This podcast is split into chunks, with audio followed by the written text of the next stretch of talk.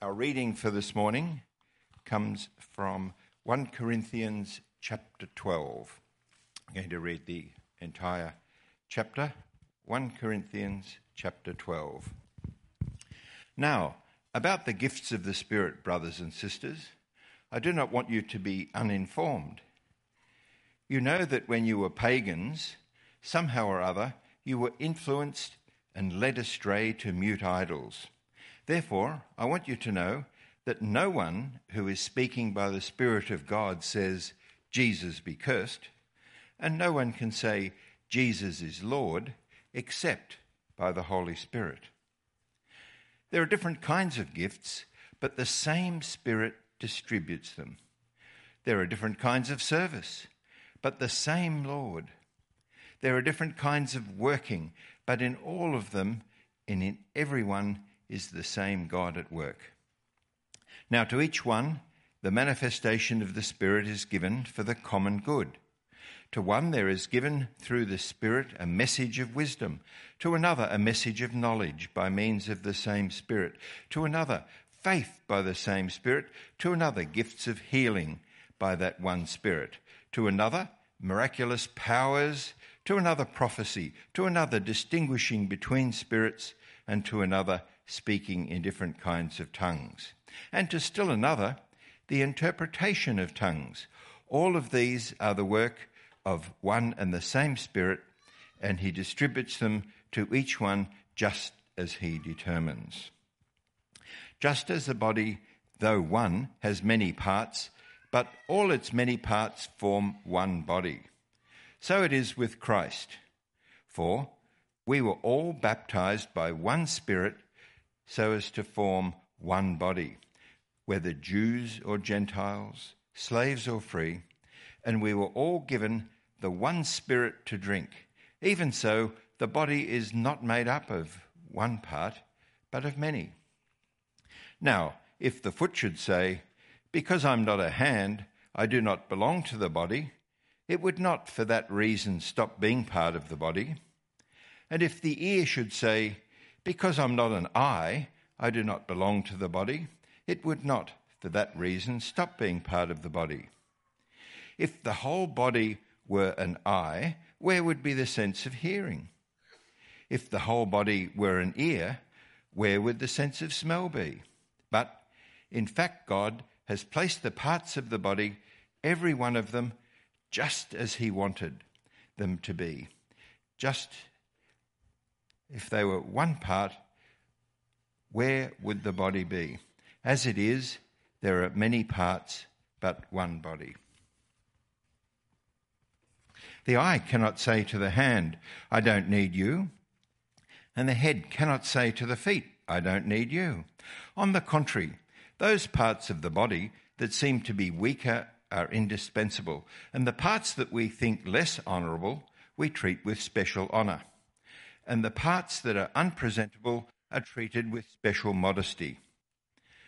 While our presentable parts need no special treatment, but God has put the body together, giving greater honour to the parts that lacked it, so that there should be no division in the body, but that its parts should have equal concern for each other. If one part suffers, every part suffers with it. If one part is honoured, every part rejoices with it. Now, you are the body of Christ, and each one of you is part of it. And God has placed in the church, first of all, apostles, second, prophets, third, teachers, then miracles, then gifts of healing, of helping, of guidance, and of different kinds of tongues. Are all apostles? Are all prophets? Are all teachers? Do all work miracles? Do all have gifts of healing? Do all speak in tongues? Do all interpret? Now, eagerly desire the greater gifts.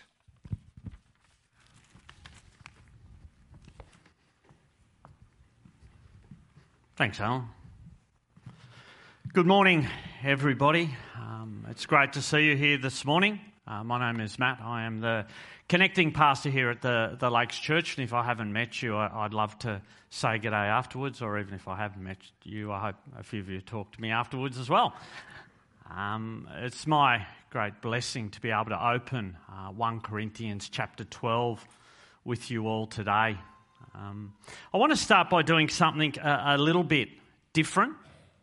Uh, I want to talk to you about what I won't be focusing on this morning. Uh, I won't be focusing on the actual spiritual gifts that are mentioned in this chapter. So if you've come here to hear that, then you can head off now. Hopefully, you haven't. Uh, and, and I'm doing that for two reasons. One is, I think that's where we're going to land over the next few weeks, and I don't want to steal Dave's thunder. But I, sec- I think, secondly, and, and probably most importantly, I don't want us to get distracted this morning by the actual spiritual gifts. Because I believe that is exactly what the Corinthian church were doing. And I long for us not to fall into that same trap. I, I think the thrust of Paul's message this morning is not about the actual spiritual gifts, but rather where they come from and how they can be and should be utilised both individually but corporately within God's church. So it'd be great if you have 1 Corinthians 12 open. And let's start right at the beginning. That's always a good place to start. Verse 1. Now, about the gifts of the Spirit, brothers and sisters, I do not want you to be uninformed. There's the purpose of the chapter. Paul says, Don't be stupid. This is really, really important. You need to know about these gifts, and I'm going to inform you. Now, let's remember Paul's speaking to the church in Corinth, and I reckon it'd be kind of me to say that they're a church that's experiencing a lot of trouble. Yeah. They've got a lot of sexual sin in their midst. They're joining in on idol feasts. There's a lot of division in the church. And then Paul's looked internally. And he's basically said to him, Your worship's in tatters. You've got people turning up and they're getting drunk during the Lord's Supper. And some of you are gorging yourselves on food, yet your brothers and sisters are starving. And let's compound that challenge that they're already facing with the society they're living in. They are living in a sexually sin soaked society. Try and say that four times. Try and live in it, I would say. And so, and let's remember, these Corinthians would have been brought up on a staple diet, many of them, of Judaism, of living under the law that was tough, but was made even tougher by Pharisees and religious leaders who use their power to push the people even further down. Yet these people have now heard of grace, of your sins all being cleansed, washed away by the blood of Christ. So you no longer live under the law. Wow. And they're living in this society that's so permissive.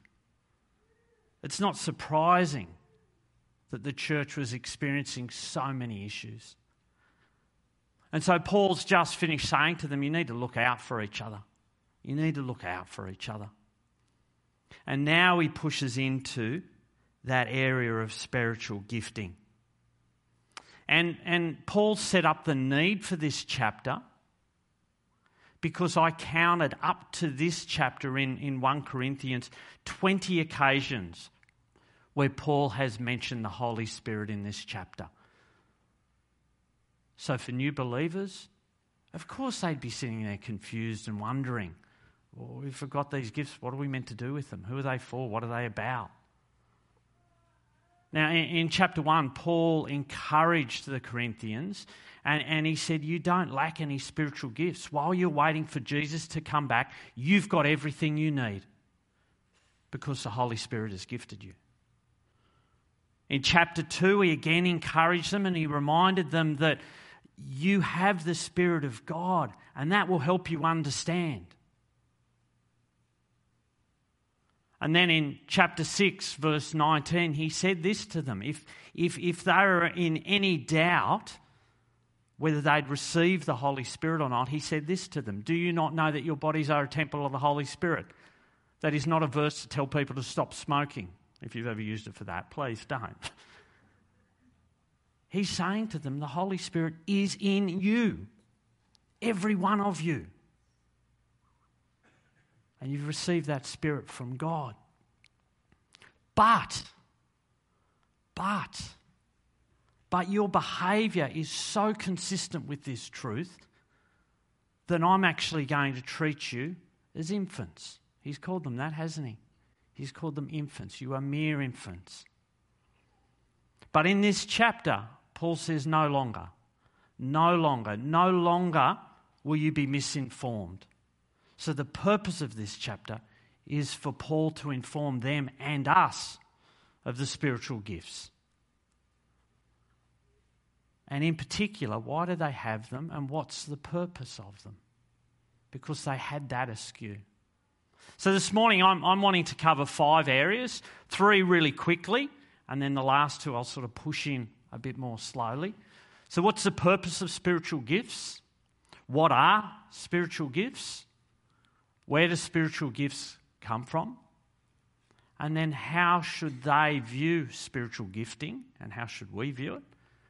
and then any other final applications that Paul has to make. So, what's the purpose of spiritual gifts? So, verses 2 to, 3 you know that when you were pagans, somehow or other, you were influenced and led astray to mute idols. Therefore, I want you to know that no one who is speaking by the Spirit of God says, Jesus be cursed. And no one can say Jesus is Lord except by the Holy Spirit. I reckon these verses are a, a tad challenging to understand, but let's just step back and think about it. So, the pagans believed that their gods, small g gods, were able to put curses on other people. So I could use this God to put a curse on you that rain would not fall on your land. I could put a curse on you that you would be infertile, that you wouldn't have children. And so they would use gods to put curses on people. Now, is Paul saying here that that's happening in the Corinthian church, where people are using Jesus' name to put curses on other people? That seems to be the case. But here, Paul's reminding them that only one led by the Spirit can actually say Jesus is Lord and, and then they act accordingly where they use their gifts as a blessing to others, not a curse. And, and he drives that point home further in, in verse 7, where, where, he, where he says the outworking of the Holy Spirit is there for the, the common good. So the Spirit is there for the welfare of others. It's not there to bless others. It's not there to curse others. It is there to bless people. So the purpose of the gifts, well, the purpose of the gifts aren't for individual benefit. They aren't to make me look good. They aren't to curse other people. They are there to bless others and they are there for the common good. So, what, what are the spiritual gifts? Well, in verses 4 to 6, Paul uses three different terms when he talks about the gifts. In verse 4, he talks about gifts. In verse 5, he talks about services. And then in verse 6, he talks about workings and activities. And, and I reckon by doing this, he's making them really concrete. They're, they're demonstrable things, they're things you can see, they're things of benefit. Now, now later, Paul does go into a list of gifts, but he doesn't go into them too much. Because as I've said earlier, I think what he's saying is this is all about how you need to use them and how you need to consider them within the church. But before he does that, Paul reiterates, he, he reminds them where do the gifts come from? Well, the emphasis of verses 7 to 10 uh, are, are very much around listing different gifts. But as he does that, he uses the same phrase. They are given by. They are given by. They are given by the Holy Spirit. Now, Paul's already addressed where the gifts come from in the previous chapters. He said they come from God or they come from the Spirit of God. But now he makes it really, really clear that it is the Holy Spirit. He is the one who distributes the different gifts. And that stands to reason because he, he uses the phrase the manifestation of the Spirit. And, and what he means by that is that these, these, these gifts or these events or these workings are a, a clear demonstration of the very real presence of the Holy Spirit working in individuals and working through individuals for the greater benefit of the church. In verse 11, Paul says, All these are the work of the one and the same Spirit, and He distributes them to each one just as He determines. So, whether they're messages of wisdom or healing or prophecy, or whether they're teaching or speaking or interpreting tongues, they are all demonstration of the one same Spirit. They're not separate spirits. There was the one same Holy Spirit. And it is the Spirit who determines what each person gets. The Spirit is the one who determines what the people of God need to carry out His good plans and purposes. So let's jump into the media bits of, of how should they view spiritual gifting? How should they, now they know where they come from and what it's about, how should they as a church view it? Verse 7a Now to each one the manifestation of the Spirit is given. To each one. We all have gifts. No one is without a gift. We all have gifts. No one is without a gift. Quite a few years ago, I worked for a large non government organisation and we ran family relationship services and uh, disability services and men's services. And I worked in the, the main office. And in that main office, we employed a, a young person who had a physical and an intellectual disability. Now, let's call that young person Michelle. Uh, Michelle helped with the general office admin tasks. And uh, one day we had a new chief financial officer starting, and it was my job to show the person around the office, this new chief financial officer. So I showed her around, and uh, she met everybody. And at the end of the day, she said to me, she commented to me, and, and I think she did this not in a mean way, but I'd say in a really uninformed way. She said to me, that's nice we employ someone with special needs. And I thought, yeah, you'll see. You'll see. And it wasn't much later, I reckon it was probably about two weeks, that this new chief financial officer came to me and she was singing Michelle's praises. Not so much for her office admin tasks, but for the morale that Michelle boosted in our office. You see, what Michelle would do is the three days a week she'd come into work, her carer would drop her off early, and I, I was always the first one in the office. And Michelle would come straight to my office and she'd sit down and she'd say hi. She'd always ask me about how my family are going. She'd ask me what I had on today. And she knew my job was tough, and so she'd say to me, Are you going to be okay? And I'd say, Yeah, I'll be all right, Michelle. And she'd go, Okay. And she'd wander off and she'd go and do that to the 25 other people in our office. And she'd end the, the conversation the same with everybody. She'd put a thumbs up and she'd say, It's okay. God knows.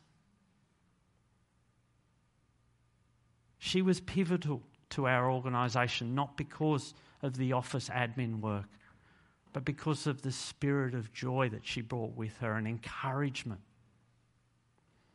Brothers and sisters, if you are sitting there today and you are thinking, I've got nothing to give, I couldn't be one of these people up here, I do want to speak to you kindly, but also really clearly today. I want to say if you are a member of the body of Christ, then you have gifts and you therefore have a job to do. And I want to say to you don't dishonor God by withholding. By thinking I have nothing to offer, because by doing that you are calling God a liar. By holding back, you are disadvantaging everybody in the church because your gifts are there for the common good. Verse 18 says, But in fact, God has placed the parts in the body, every one of them, just as He wanted them to be. Every one of them, even you, in His corporate body.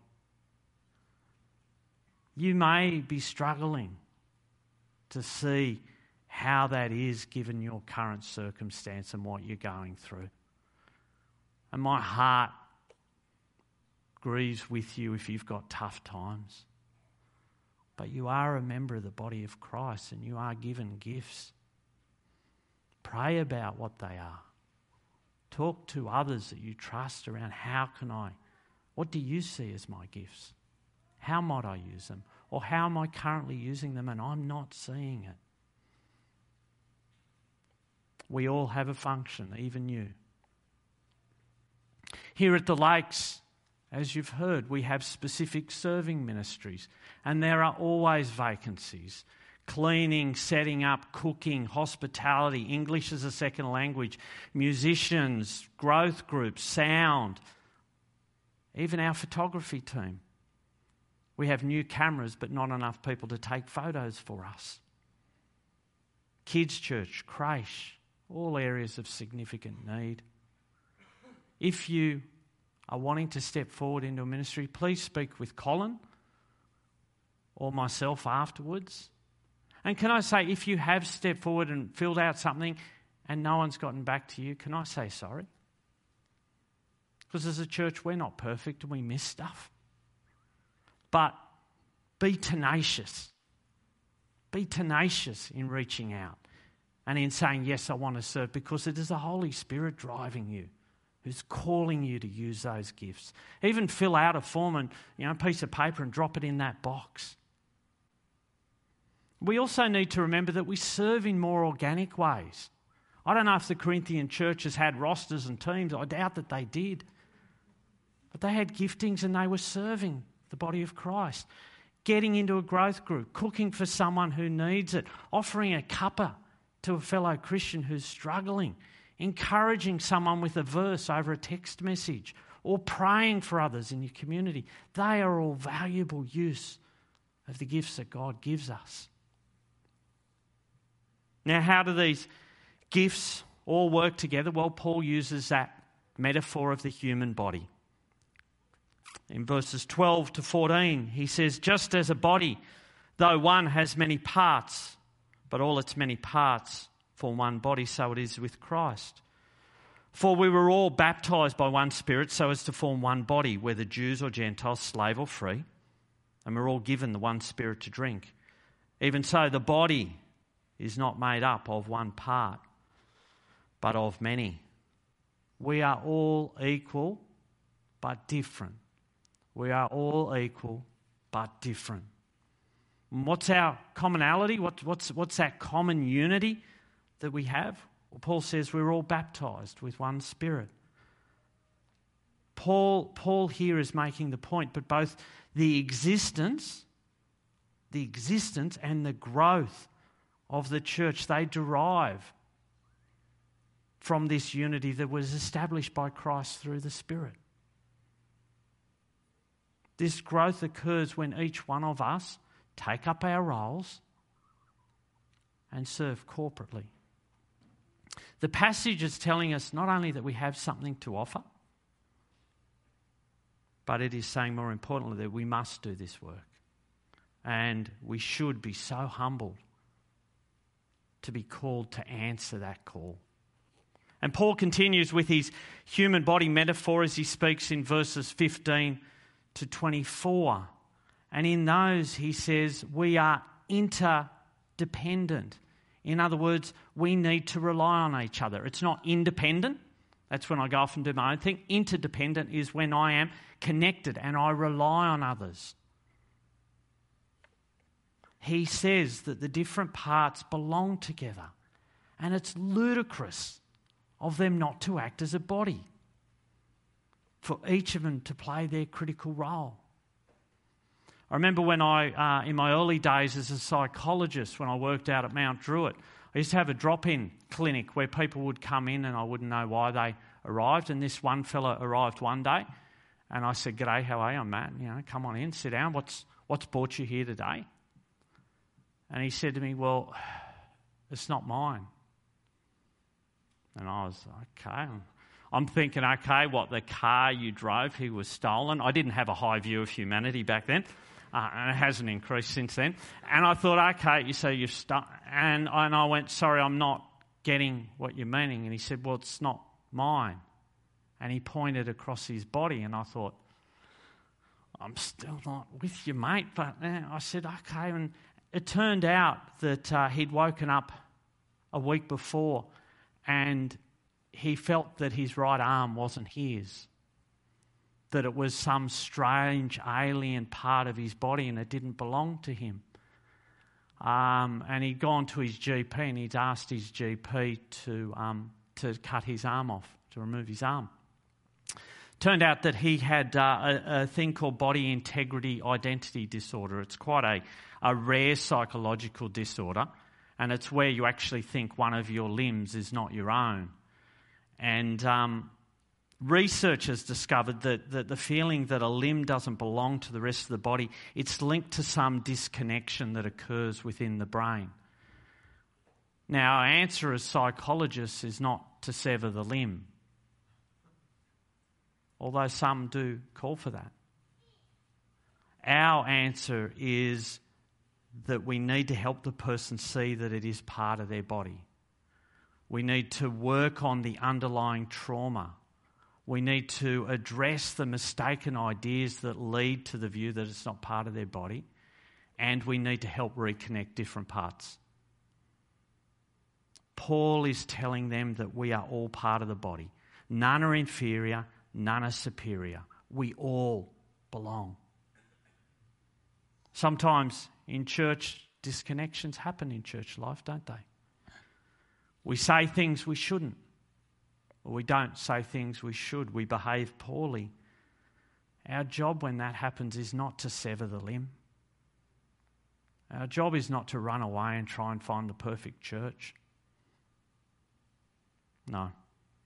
Our job is to work a process of reconciliation where prayer, reflection, support, repentance, forgiveness all play part as we pray for God to work reconnection within us and through us. Now, in the Corinthian church, it seems that some people in the church were saying, well, feet aren't as glamorous as hands. Um, I'm just a foot. What am I? And then they were going, Well, I'm an eye, you know, I'm not an ear, or I'm a, you know, because eyes are lovely, aren't they? People go, You've got beautiful eyes, don't they? They'll often say, Wow, that person's got beautiful eyes. Have you ever heard anyone say, Wow, that person's got beautiful earlobes? They have the best earlobes. No, you haven't heard that? I've got great earlobes, apparently, my wife tells me. Maybe Maybe people come to church here and they go, oh, some week, not this week. Maybe they go, wow, that was awesome preaching.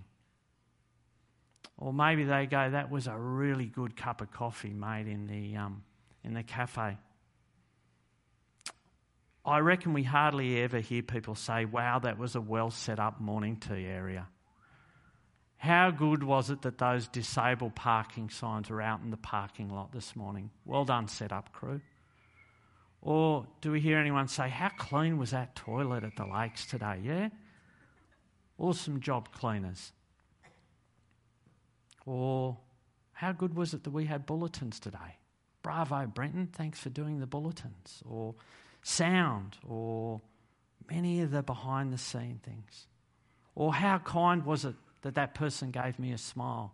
Or how awesome was it to see that person sitting with that guy who's currently really struggling? But all of those things are required and more for the body of Christ to function optimally. Paul is reminding them that God created the body of Christ in such a way that each part takes care of the other parts. And let's face it, if, if God's the one who brings it together, then it makes sense that He'd be pleased with how it fits and the role that each one of us plays. Paul's message is, is, is calling them, he, he's calling them to embrace diversity, embrace their differences as they seek to harmoniously bring it into a unified whole. And he cautions them. He says, don't fall into the trap of comparing and competing, because all that will do will bring conflict and it will bring strife and it will bring discord. And that was what was happening in Corinth. And that happens here sometimes, brothers and sisters. And when we see it, we need to name it and we need to do something about it. He's calling them to foster interdependence where we all rely on each other to do our part. And that is what serves as a blueprint for the well being of the body. And then that leads him to his final application in verses 25 to 27. Paul says, So that there should be no division in the body, but that its parts should have equal concern for each other. If one part suffers, every part suffers with it. If one part is honoured, every part rejoices with it. Now you are the body of Christ, and each one of you is a part of it. I reckon the, the, the interdependence of the human body can be best shown when we try and sort of deconstruct the human body. Just and, and look at it in isolation. So stick with me. Have a look at this slide here. What do you reckon that slide represents? Anyone want to have a crack? Ah, oh, look at Bob. That's why he said, see, if you sit up the front, you get all the answers before I give them. The human body, Bob said. So back in 1921, there was an endocrinologist, smart lady by the name of Georgine Loudon. And what she did was she tried to estimate the total chemical composition of the average human. And this is what she came up with. You get seven bar, you get enough fat for seven bars of soap. You get enough iron for a medium sized nail. You get enough sugar to fill a shaker. You get enough lime to paint a chicken coop. You get enough phosphorus to make 2,000 match heads. You get enough magnesium for a dose of magnesia. Enough potassium to explode a toy cannon. And enough sulfur to rid a dog of fleas. And what Georgine did was she worked out the total cost of those ingredients in 1921 were 98 cents. And I equated that to today's way, that's $16.50. $16.50. So, from one standpoint, with just its parts, the human body is, is relatively worthless. But, but, when it works together, the human body is a thing of great beauty. Watch an accomplished ballet dancer. The grace, the poise, the finesse. That is us, brothers and sisters, when we work together. When we allow His gifts to work through us and amongst us.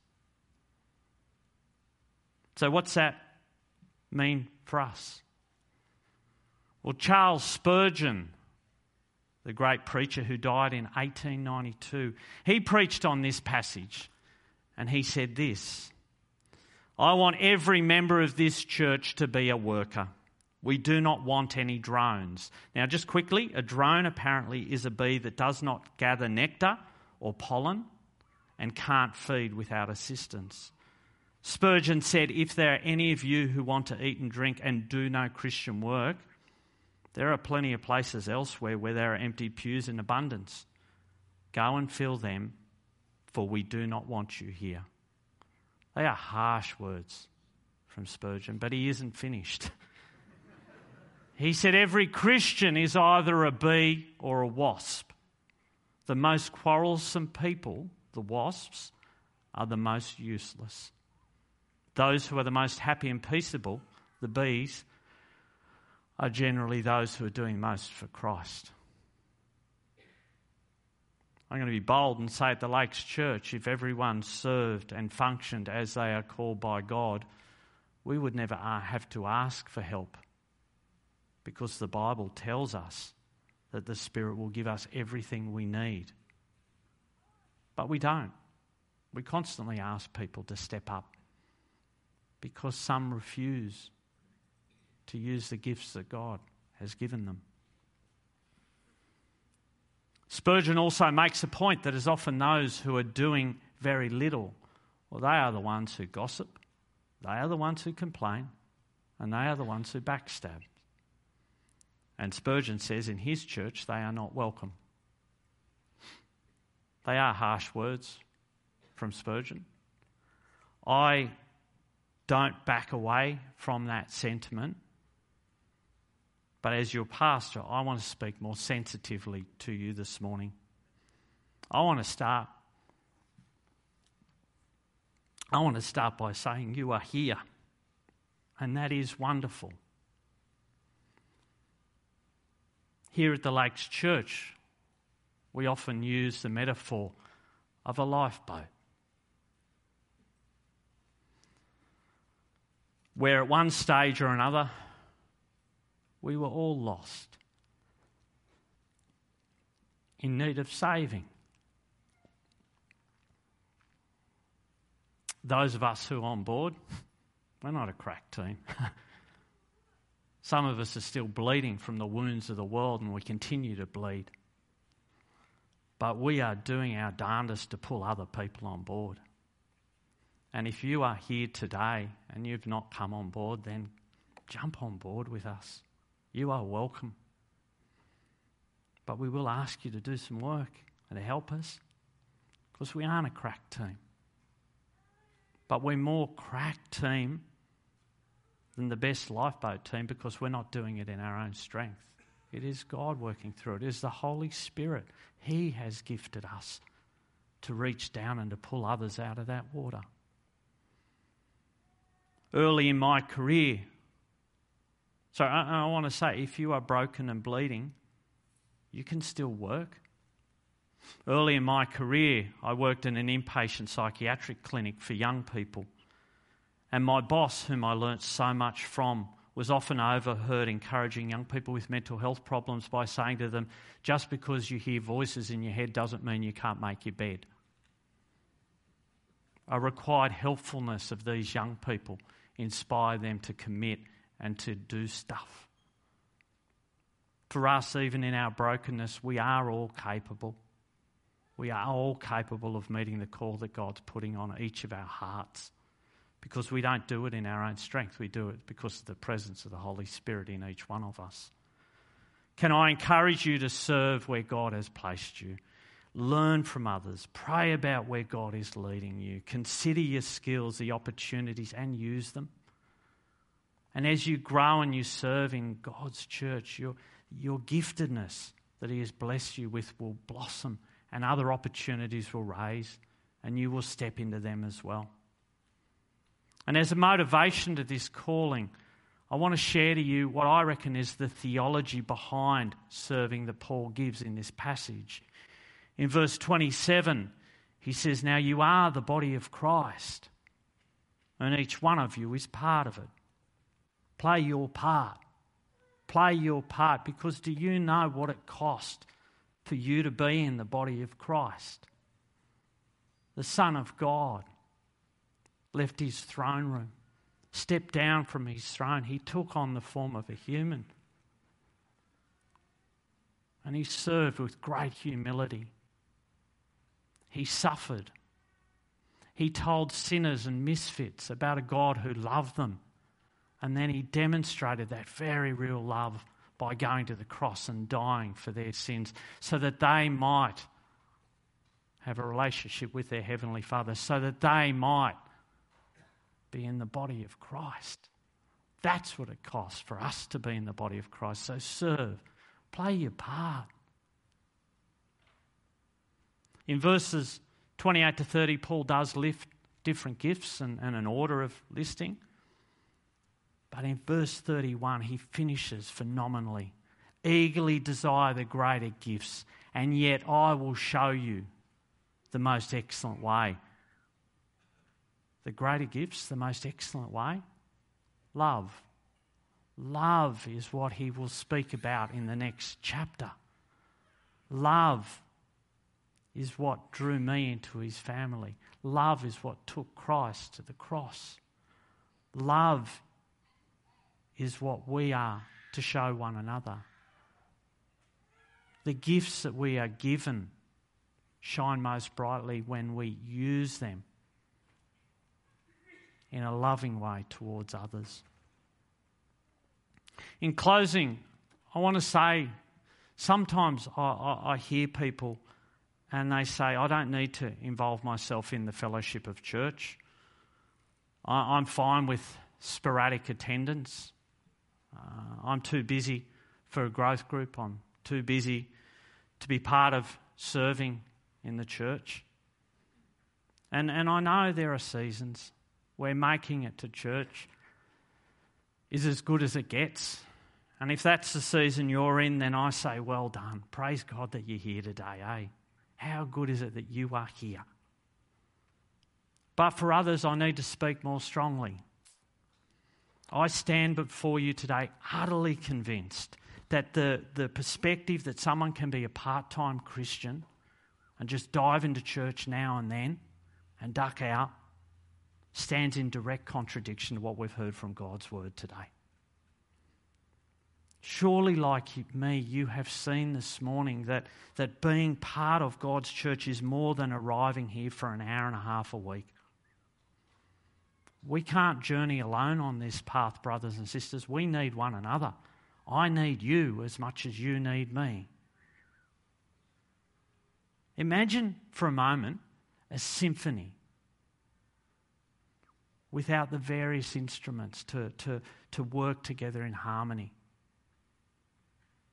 Or imagine a, a beautiful garden without a diversity of flowers that blossom side by side.